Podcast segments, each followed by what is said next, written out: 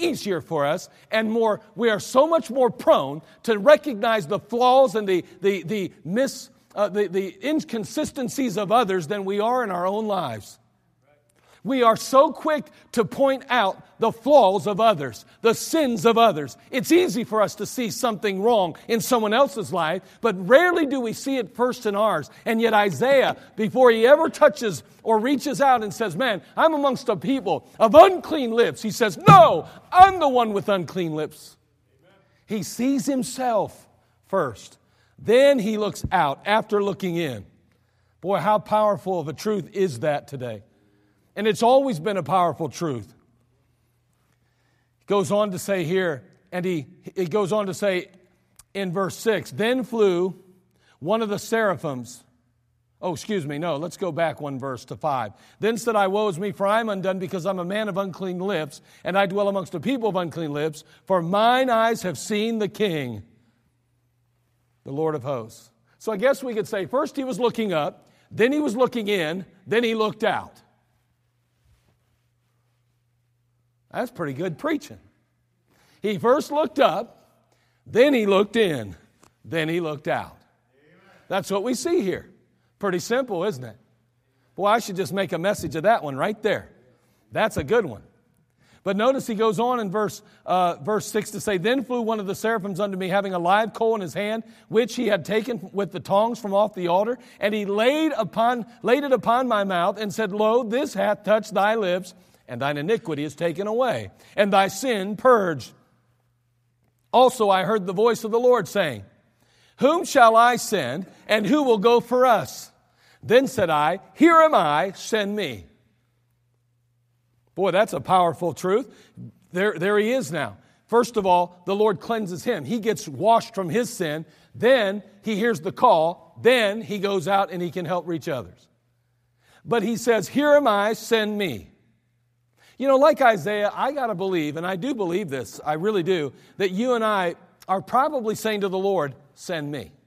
So many of us are even out on Saturdays and you have a desire to reach your coworkers. I do believe that, and, and, and I'm, I'm sure. And, and I got to believe that a number are saying, Send me, send me. You know, we may be waiting for God to open the door to teach some prominent class in the church or be invited to lead some important ministry. We may be, you know, maybe we're just waiting on what nation or people group God's going to send us to. But most often, God has already put you in the place of duty. You're already there. You're praying, Oh Lord, send me, send me. I'm willing to go. And you're going, Well, I'm just waiting on you to give me some direction. I'm waiting on you to tell me what to do and where to go and who to minister to. And uh, you know what? Your place of duty, without a doubt, already is your job and the many coworkers you come into contact with daily. Do you realize the workplace, for the most part, is the greatest mission field of all? It may not seem very glamorous to you or I, but truth be told, it's as needy a place as any foreign field today in, America, in, in the world. You go to most workplaces today, good luck finding believers. And yet we'll go out the door and we'll have an attitude before we even clock in at our workplace when all along the world's there waiting for a minister of the gospel to tell them how to be saved. And we're, we're, we're so, we're, we're in tune with God. We've had our devotions and we've had our prayer time. And we're saying, oh God, oh God, use me, use me. I can't stand this job. Can't stand these people. And all along he's going, I've already called you and I've already sent you, and your ministry's right there. You're already in the place of duty, but you think somehow it's got to be some, some like I got to hit you on the head with a baseball bat from heaven. I got to somehow lower the boom. You got to see stars, or you got to see a, a you know a, a, a triple rainbow in the sky. Oh, no, he says you're already in the place of duty, your your workplace. And I'll tell you, I, I believe this with all my heart.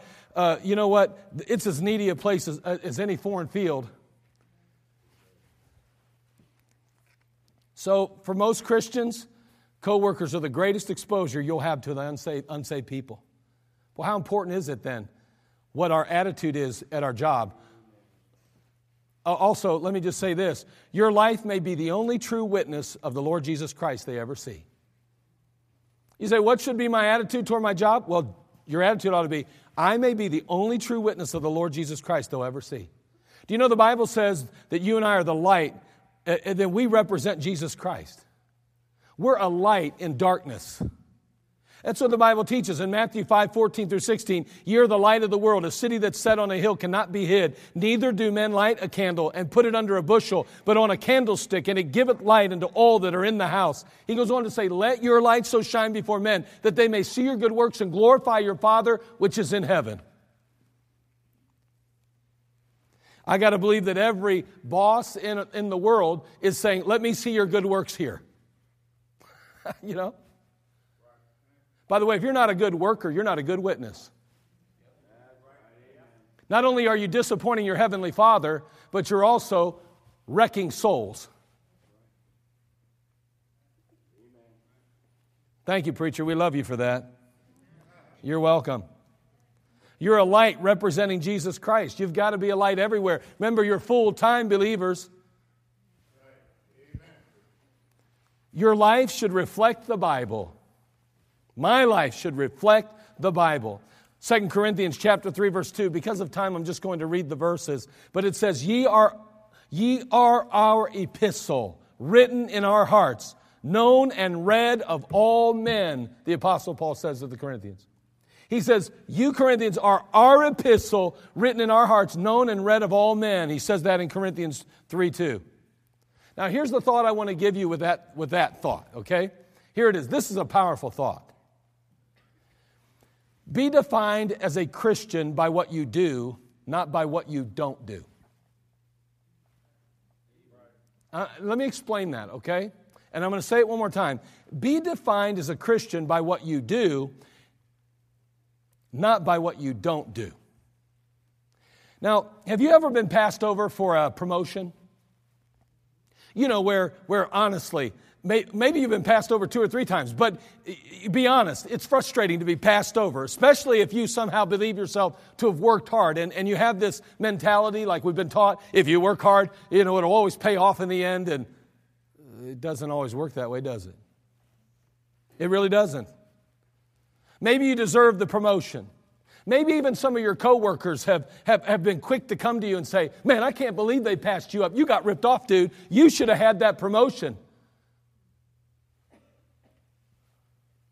And some of them may even say things like, you know what? I'll tell you right now, if it was me, I wouldn't put up with that. I'd leave, I'd quit.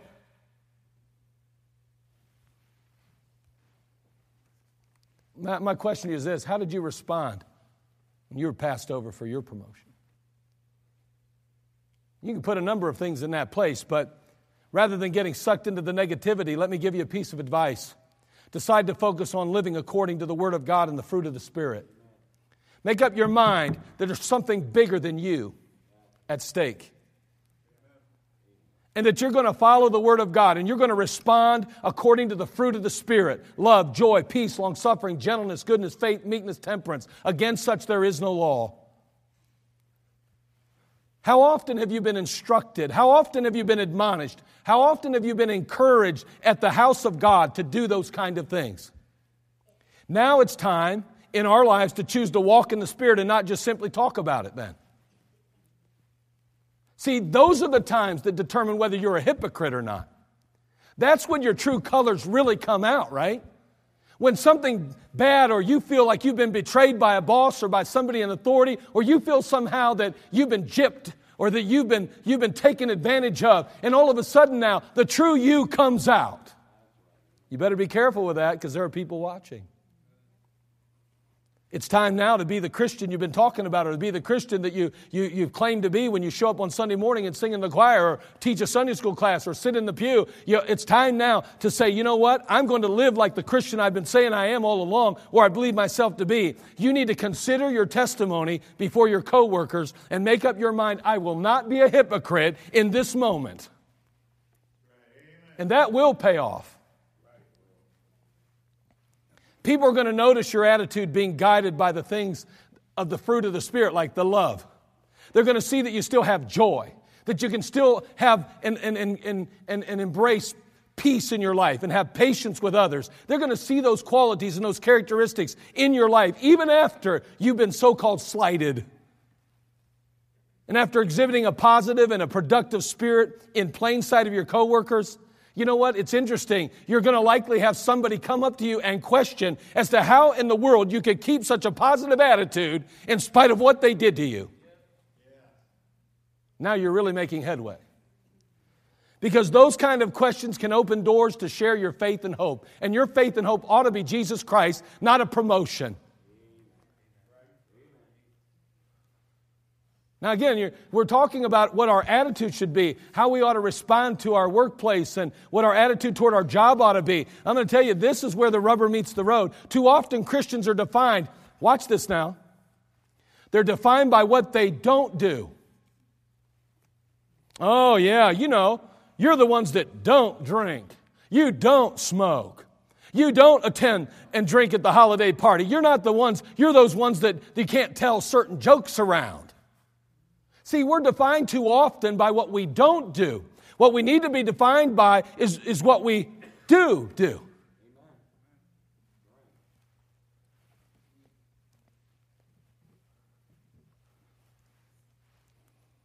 We give Christianity a bad name sometimes. Because when the rubber meets the road, we act as bad or worse than the world.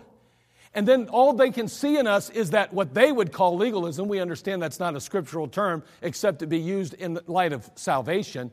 But the fact is, is that they'll say, you're all about rules, you're all about regulations. You, you're, you don't do this, you don't do this, you don't do this, you don't do this, you don't do that. And the truth is, they ought to be going, you know what you do? You got a great spirit in the midst of trouble. You know what you do? In the midst of hurt and heartache, you're still on top side. You know, even though somebody slighted you, took advantage of you, you still can entrust them to God, and you're able to go forward with a sweet spirit. That's how we ought to be defined by what we do, not what we don't do. So we should instead strive to be defined by the qualities and characteristics that bring strength and hope to others around us. See, our reputation should center around our Christ likeness our Christ like qualities and our Christ like character. That's what our real, true reputation and testimony ought to center around. Not just, oh, they don't believe in. Huh. Man, if that's all you're known for is what you don't do, my friend, you are not Christ like necessarily in your attitude. I don't see that. It's not there. We, we ought to be known for what we do the spirit we have and the attitude we possess and the outlook that we've got and the actions that we do in the midst of trouble and trials and tribulation, boy, they ought to see a difference in us and they ought to say, wow, that's what a Christian is. What's on display in your life and attitude? What's on display in your life and attitude that would draw your coworkers to you? What would make them want to be close to you? Because those are the things that will give you an opportunity to testify on God's behalf.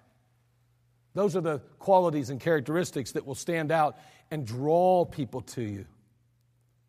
Just the thou shalt nots, the world's going to be pushing from that. They're going to be drawing away. They're not impressed by the fact that we just don't drink or smoke or chew or run with the people that do and all that stuff. That's not impressing anyone what will impress them is that your qualities and characteristics that are Christ like. Now, I'm not saying ditch all of that. You need some standards in your life. You need convictions and all. I get that. You ought to have them, and if you don't, you need them. Because if you go out there at the, the, the, the, the party over here, the, the, the uh, um, employee party, and you're out there drinking and carrying on and acting like the world, then you have no testimony or platform to speak either. But the point being is that should not be how you're defined.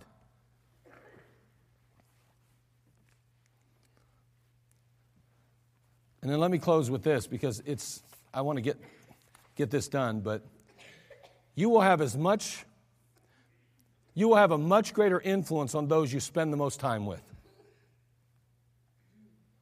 And although total strangers are of course opportunities,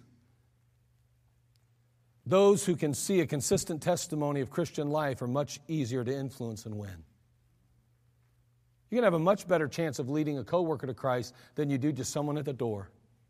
And you know what? You know what the devil sold you a lie and sold me a lie in? He said, You can't lead anybody to work. You're not even allowed to talk about Jesus. You can't ever talk about the Lord. You can't do this, you can't do that. Nobody in your workplace wants to hear it. And the truth is, is that you're just going to push everybody away from you. And so what do we do? We shut our mouths at work, and most people don't even know we exist as a Christian. Most people, if they, they caught you in a Christian bookstore or in our bookstore, they'd go, What are you doing here? I didn't know you was a Christian. And you'd go, I didn't know you was either. Sad. That'd be sad, wouldn't it? But that's a lot of times where we're at in our Christian walk. And boy, I'll tell you what, in the, in the, in the workplace, that's a tremendous place to be a witness and a testimony. So how you doing with that? I mean, what kind of testimony are you? And I don't care whether or not you're actually going to a location or whether you're some lady that has some kind of in home business and you got folks coming over to your house and dropping things off and picking stuff up. Man, what's your attitude? What's your spirit? I mean, you're, you're on the job 24 7. You know, we can be quick to excuse our shortcomings, blaming them on our, blaming them on our environment and those around us. Now, we can never forget we're 24 7 as believers, and our testimony and eventually our influence in the lives of our coworkers, mind you, will be gained or lost based on how we respond to every situation. Whether it's being overlooked for a promotion or whether it's getting the promotion. Either way, they're watching. Now, let me ask you a question as we close this. I'm going to ask you a couple questions. Here they are. As a believer, and, and again, it's important. I tell you, a lot of, a lot of Christians, and, and probably more than I'd like to believe even, when they walk out the doors of the church, they leave Christ behind. And they walk into the workplace and it's like, well, now I'm in the world. I got to live like the world. Because if I'm going to have the, the influence, if I'm going to have an influence in the lives of these workers, if I'm going to be able to tell them what to do and they're going to do what I say, then I got to talk to them a certain way. And they've got to, they, I've got to act a certain way and I've got to be a certain way. It's like telling me that as a football coach, you have to cuss. I think you can be a football coach and not cuss. I really do. I don't think you have to use God's name in vain just to somehow win football games. But yet, there are Christians that walk onto a football field probably at certain levels and say, well, if you don't talk to them that way, they really won't listen because they won't think you're serious. I've had people tell me, well, I work on the job site. You don't understand. I have to talk like this or I don't get the respect of my men and women. Oh, really? Let me tell you, as a Christian, let me ask you a question then. If your attitude or your actions are not in alignment with Christ likeness in the Word of God as you go to the workplace, which is your true mission field. As a believer, do we ever have the right to act out in a way that would send a coworker to hell? Of course not's the answer. Let, let, me, let me say it another way. If, even if wronged at work by a coworker or boss, would we ever believe our, our outburst or fleshly display to be acceptable as we witness a coworker being cast into hell as a result? Because there's going to be a day at the, the great white throne judgment when people without Christ will be cast in. And may I say today, I'd hate to think that the way I acted and the things I said and the stuff I did at the workplace caused somebody else to say Christianity's not as real as it ought to be. Or they never even knew I was a Christian because I acted like a heathen. And then the one day, because I responded because the boss didn't give me the promotion, I'm like, You're a jerk, man. And I'm telling all my buddies, He's an idiot. He don't even know what a good thing he's got. I can't even believe that guy. Are you serious about this? I've worked here longer than everybody else and I got passed over again. And somebody goes, Wow. I knew these Christians are a bunch of hypocrites, supposed to love people, show respect to authority. They're a bunch of hypocrites dies and goes to hell. And one day you're standing there at the great white throne and you're watching Jesus Christ cast people into hell. And you go, Well, I had every right to act like I did when I got passed over for promotion. I had every right as he's being headlong cast into the lake of fire and screaming headlong into the lake. You really believe you're going to think that at that point? I don't think so, but let me tell you, you need to think about eternity now. Every time you leave your house and you walk into that place of employment, you need to think this is a mission field. And they may or may not go to heaven or hell based on how I live, how I act, my attitude, my outlook. I will not jeopardize their soul because of my pride.